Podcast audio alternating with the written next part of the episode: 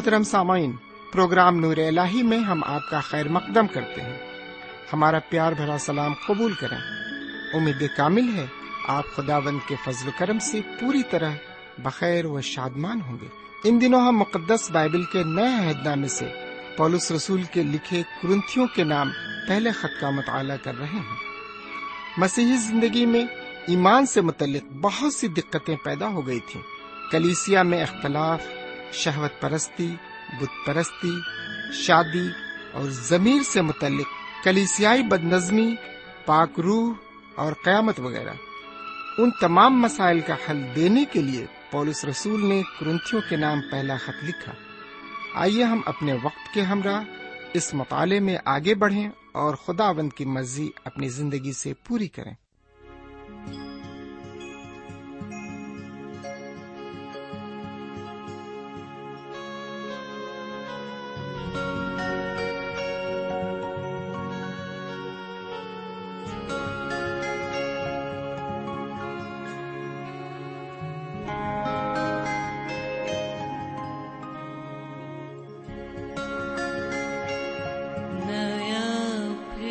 دن ہوا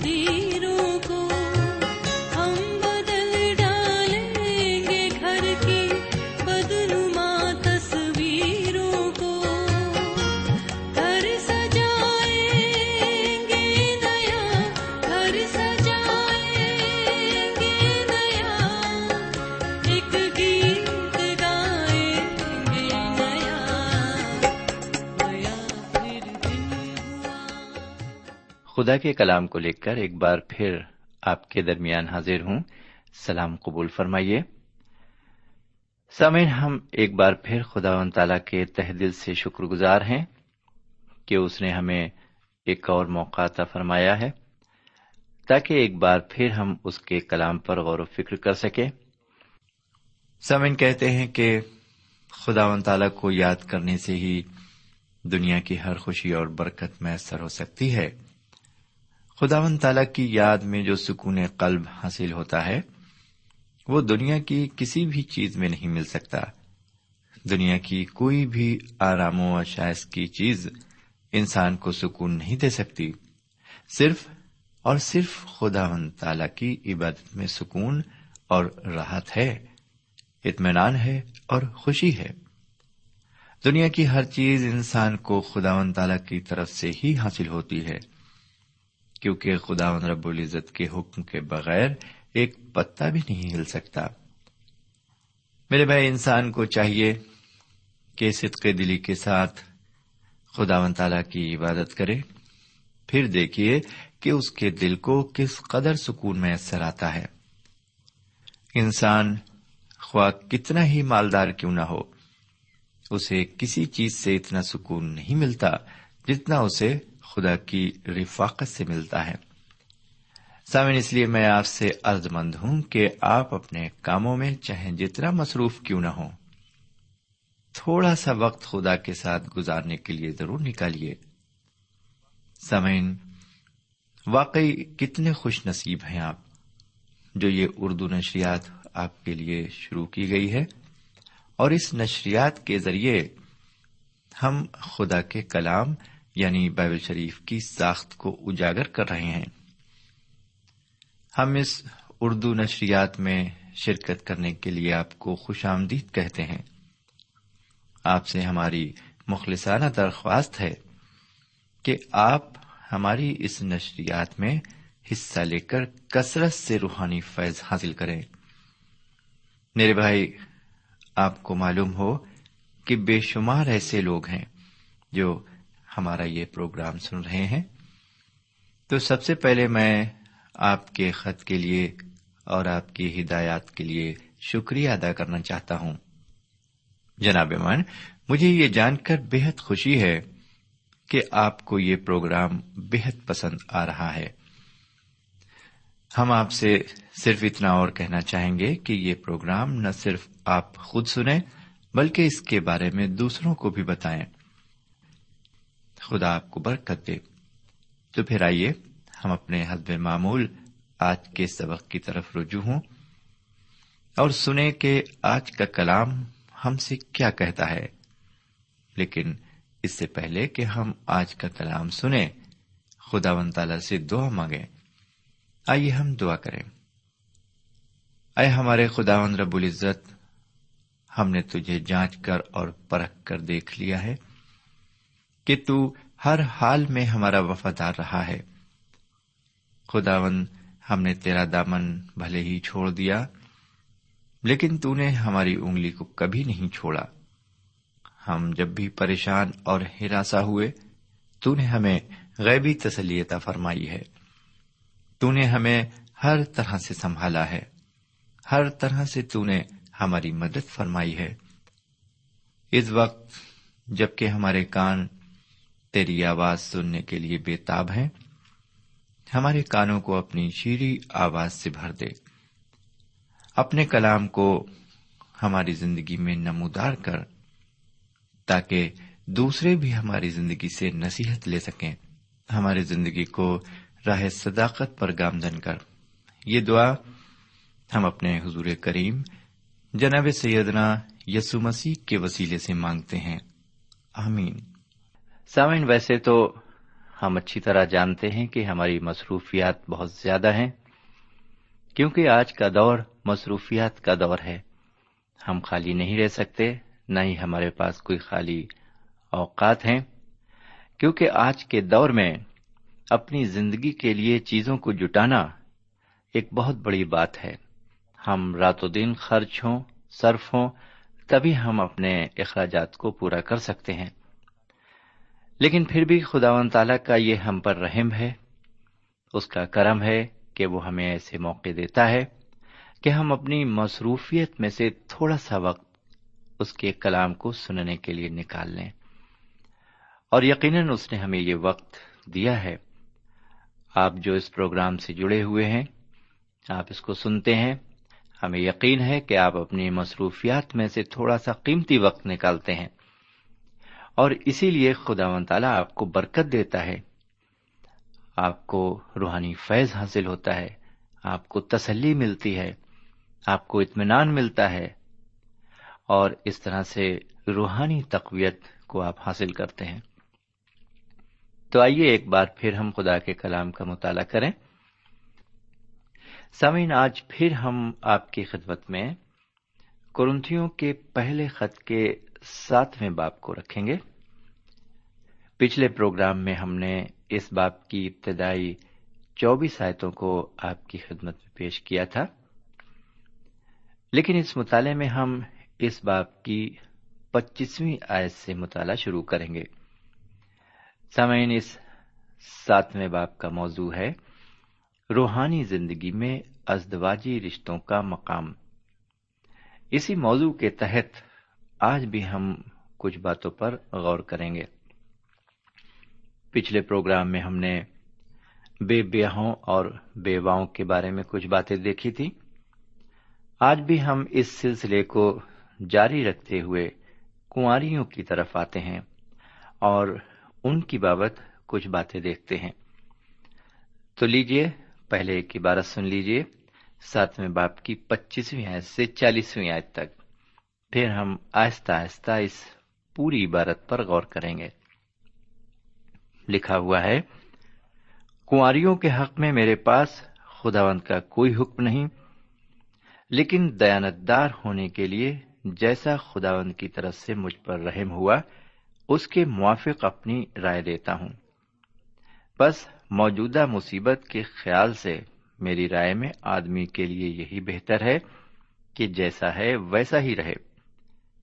اگر تیرے بیوی ہے تو اس سے جدا ہونے کی کوشش نہ کر، اور اگر تیرے بیوی نہیں تو بیوی کی تلاش نہ کر، لیکن تو بیاہ کرے بھی تو گناہ نہیں، اور اگر کنواری بیاہی جائے تو گناہ نہیں، مگر ایسے لوگ جسمانی تکلیف پائیں گے، اور میں تمہیں بچانا چاہتا ہوں۔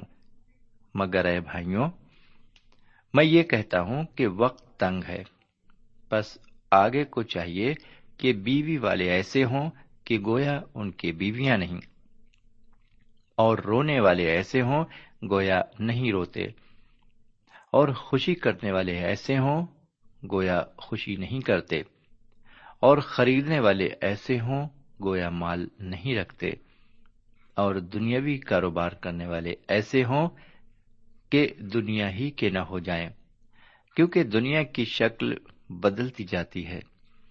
بس میں یہ چاہتا ہوں کہ تم بے فکر رہو۔ بے بہا شخص خداوند کی فکر میں رہتا ہے کہ کس طرح خداوند کو راضی کرے، مگر بہایا ہوا شخص دنیا کی فکر میں رہتا ہے کہ کس طرح اپنی بیوی کو راضی کرے۔ بہائی اور بے بہائی میں بھی فرق ہے۔ بے بہائی خداوند کی فکر میں رہتی ہے تاکہ اس کا جسم اور روح دونوں پاک ہو، مگر بہائی ہوئی عورت دنیا کی فکر میں رہتی ہے کہ کس طرح اپنے شوہر کو راضی کرے۔ یہ تمہارے فائدے کے لیے کہتا ہوں، نہ کہ تمہیں پھنسانے کے لیے، بلکہ اس لیے کہ جو زیبا ہے وہی عمل میں آئے، اور تم خداوند کی خدمت میں بے وسوسہ مشغول رہو۔ اور اگر کوئی یہ سمجھے کہ میں اپنی اس کنواری لڑکی کے حق تلفی کرتا ہوں جس کی جوانی ڈھل چکی ہے اور ضرورت بھی معلوم ہو، تو اختیار ہے، اس میں گناہ نہیں، وہ اس کا بیاہ ہونے دے۔ مگر جو اپنے دل میں پختہ ہو اور اس کی کچھ ضرورت نہ ہو، بلکہ اپنے ارادے کے انجام دینے پر قادر ہو، اور دل میں قصد کر لیا ہو کہ میں اپنی لڑکی کو بے نکاح رکھوں گا، وہ اچھا کرتا ہے۔ بس جو اپنی کنواری لڑکی کو بیاہ دیتا ہے وہ اچھا کرتا ہے، اور جو نہیں بیاہتا وہ اور بھی اچھا کرتا ہے۔ جب تک کہ عورت کا شوہر جیتا ہے وہ اس کی پابند ہے، پر جب اس کا شوہر مر جائے تو جس سے چاہے بیاہ کر سکتی ہے مگر صرف خداوند میں۔ لیکن جیسی ہے اگر ویسی ہی رہے تو میری رائے میں زیادہ خوش نصیب ہے، اور میں سمجھتا ہوں کہ خدا کا روح مجھ میں بھی ہے۔ سامعین، یہاں پر یہ عبارت ختم ہوتی ہے، کنواریوں کے حق میں میرے پاس خدا کا کوئی حکم نہیں، لیکن دیانتدار ہونے کے لیے جیسا خدا ان کی طرف سے مجھ پر رحم ہوا اس کے موافق اپنی رائے دیتا ہوں۔ اس آیت کے ذریعے جناب پولس کہتے ہیں کہ کنواریوں کے حق میں میرے پاس خدا کا کوئی حکم نہیں ہے، لیکن اس معاملے میں میں اپنی رائے دے سکتا ہوں۔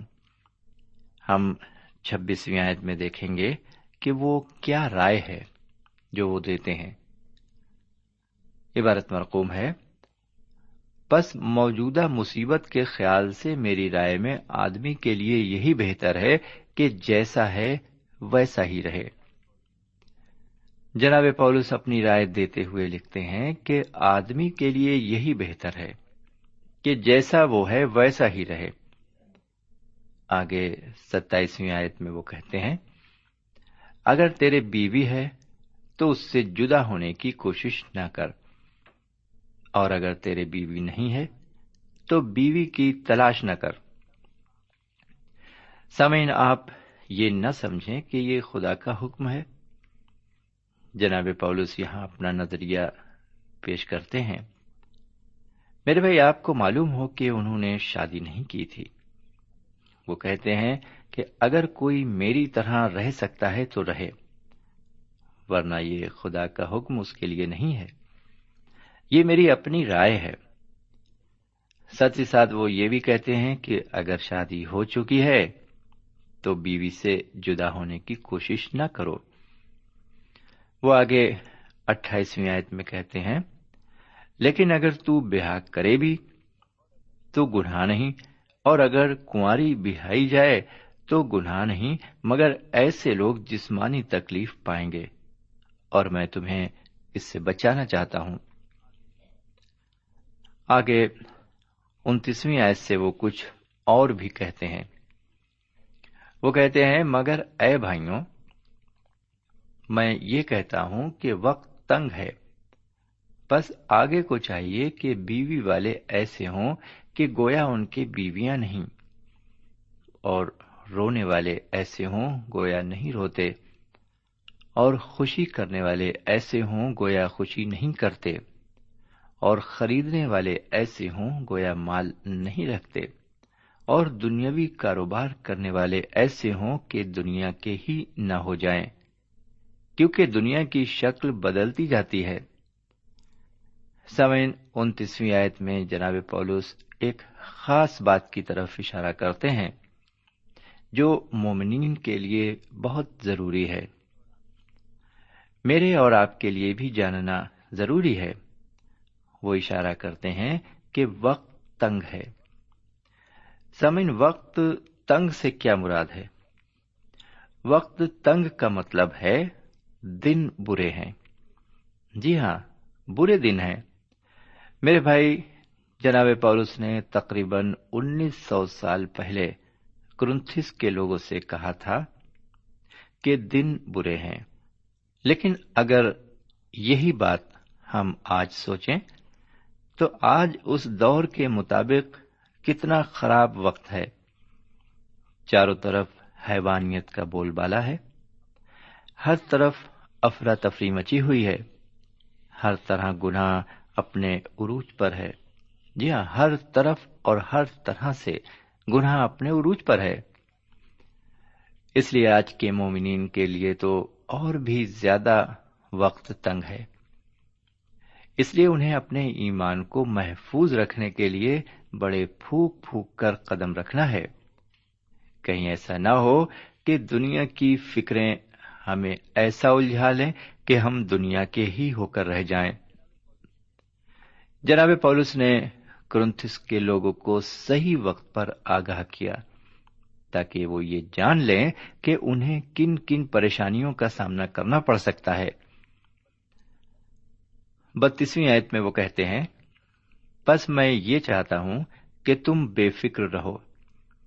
بے بیاہ شخص خداوند کی فکر میں رہتا ہے کہ کس طرح خداوند کو راضی کرے، مگر بیاہ ہوا شخص دنیا کی فکر میں رہتا ہے کہ کس طرح اپنی بیوی کو راضی کرے۔ پھر سنیے، بس میں یہ چاہتا ہوں کہ تم بے فکر رہو۔ بے بیاہ شخص خداوند کی فکر میں رہتا ہے کہ کس طرح خداوند کو راضی کرے، مگر بیایا ہوا شخص دنیا کی فکر میں رہتا ہے کہ کس طرح اپنی بیوی کو راضی کرے۔ سامن، یہ بات تو کسی حد تک بہت صحیح ہے کہ ایک شادی شدہ انسان دنیا کے تمام جھمیلوں میں بری طرح پھنسا رہتا ہے۔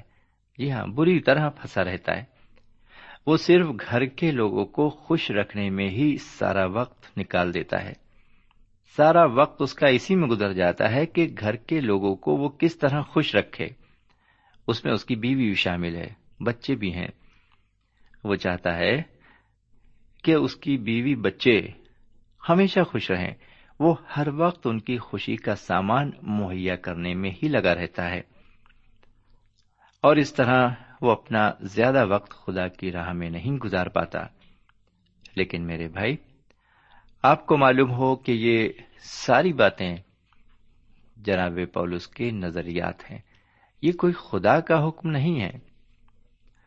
اگر دوسری طرف خدا کے حکموں پر غور کیا جائے تو حکم یہی ہے کہ ہر انسان اپنی فیملی کی دیکھ بھال کرے اور اسے خوش رکھے۔ میرے بھائی، ماں باپ اور بیوی بچوں کے حقوق ادا کرنا بھی عبادت کا ایک حصہ ہے، اور خدا اس کے ذریعے ہمیں برکت دیتا ہے۔ بہرکیف جناب پولس اس بات کے لیے مجبور نہیں کر رہے ہیں کہ لوگ بیاہ شادی نہ کریں۔ وہ اپنے تجربات کی بنا پر اپنے نظریات کا اظہار کرتے ہیں۔ ان کی باتوں پر عمل کرنا فرض میں شامل نہیں ہے۔ ہماری مرضی پر چاہے تو ہم ان پر عمل کریں اور چاہے تو نہ کریں، یہ ہماری مرضی پر منحصر ہے۔ میرے بھائی، اس کا خلاصہ وہ چونتیس، پینتیس اور چھتیسویں آیت میں کرتے ہیں۔ وہاں لکھا ہوا ہے، بیہائی اور بے بیہائی میں بھی فرق ہے۔ بے بیہائی خداوند کی فکر میں رہتی ہے تاکہ اس کا جسم اور روح دونوں پاک ہوں، مگر بیہائی ہوئی عورت دنیا کی فکر میں رہتی ہے کہ کس طرح اپنے شوہر کو راضی کرے۔ یہ تمہارے فائدے کے لیے کہتا ہوں، نہ کہ تمہیں پھنسانے کے لیے، بلکہ اس لیے کہ جو زیبا ہے وہی عمل میں آئے، اور تم خداوند کی خدمت میں بے وسوسہ مشغول رہو۔ اور اگر کوئی یہ سمجھے کہ میں اپنی اس کنواری لڑکی کی حق تلفی کرتا ہوں جس کی جوانی ڈھل چلی ہے اور ضرورت بھی معلوم ہو، تو اختیار ہے، اس میں گناہ نہیں، وہ اس کا بیاہ ہونے دے۔ مگر جو اپنے دل میں پختہ ہو اور اس کی کچھ ضرورت نہ ہو، بلکہ اپنے ارادے کے انجام دینے پر قادر ہو، اور دل میں قصد کر لیا ہو کہ میں اپنی لڑکی کو بے نکاح رکھوں گا، وہ بھی اچھا کرتا ہے۔ پس جو اپنی کنواری لڑکی کو بیاہ دیتا ہے وہ اچھا کرتا ہے، اور جو نہیں بیاہتا وہ اور بھی اچھا کرتا ہے۔ میرے بھائی، جناب پولس کہتے ہیں کہ تمہارا عہد پکا ہونا چاہیے۔ اگر تم سوچتے ہو کہ تمہارا اکیلے رہنا اچھا ہے تو اس پر عمل کرو، اور اگر سوچتے ہو کہ بیاہ کرنا ضروری ہے تو اس پر عمل کرو۔ آئیے اب انتالیسویں آیت کو سنیے، عبارت مرقوم ہے، جب تک کہ عورت کا شوہر جیتا ہے وہ اس کی پابند ہے، پر جب اس کا شوہر مر جائے تو جس سے چاہے بیاہ کر سکتی ہے، مگر صرف خداوند میں۔ میرے بھائی، جب تک عورت کا شوہر زندہ ہے تب تک وہ اس کی پابند ہے۔ جی ہاں، تب تک وہ اس کی پابند ہے، لیکن اگر وہ مر جائے تو وہ دوبارہ شادی کر سکتی ہے، مگر اسی سے جو مسیحی مومن ہو۔ لیکن جو مرد خدا کو نہیں جانتا تو اس سے شادی کرنے سے تو اچھا ہے کہ وہ نہ کرے۔ جیسے کہ اگلی چالیسویں آیت میں وہ کہتے ہیں، لیکن جیسی ہے اگر ویسی ہی رہے تو میری رائے میں زیادہ خوش نصیب ہے، اور میں سمجھتا ہوں کہ خدا کا روح مجھ میں بھی ہے۔ میرے بھائی، یہاں جناب پولس کہتے ہیں کہ ایسے مرد سے شادی کرنا جو خدا سے دور ہے، شادی نہ کرنا زیادہ خوش نصیبی کی بات ہے۔ اگر ہمارا شریک حیات ایمان میں ہمارے ساتھ نہیں ہے تو ہماری زندگی بے حد تلخیوں سے بھری ہوگی۔ اچھا ہوگا کہ گاڑی کے دونوں پہیے برابر ہوں، اور یہ تبھی ہو سکتا ہے جب شوہر اور بیوی دونوں ایک ایمان ہوں۔ میرے بھائی، یہ تو تھی ازدواجی زندگی سے متعلق بات چیت۔ امید ہے کہ آپ نے اس سے ضرور کچھ نہ کچھ سیکھا ہوگا، لیکن اب اگلے پروگرام میں ہم آٹھویں باب پر غور کریں گے اور اس کے تحت قربانی کے موضوع پر غور کریں گے۔ سامعین، اب یہیں پر ہم آج کا مطالعہ ختم کرنا چاہتے ہیں۔ ہمیں اجازت دیجیے، خدا حافظ۔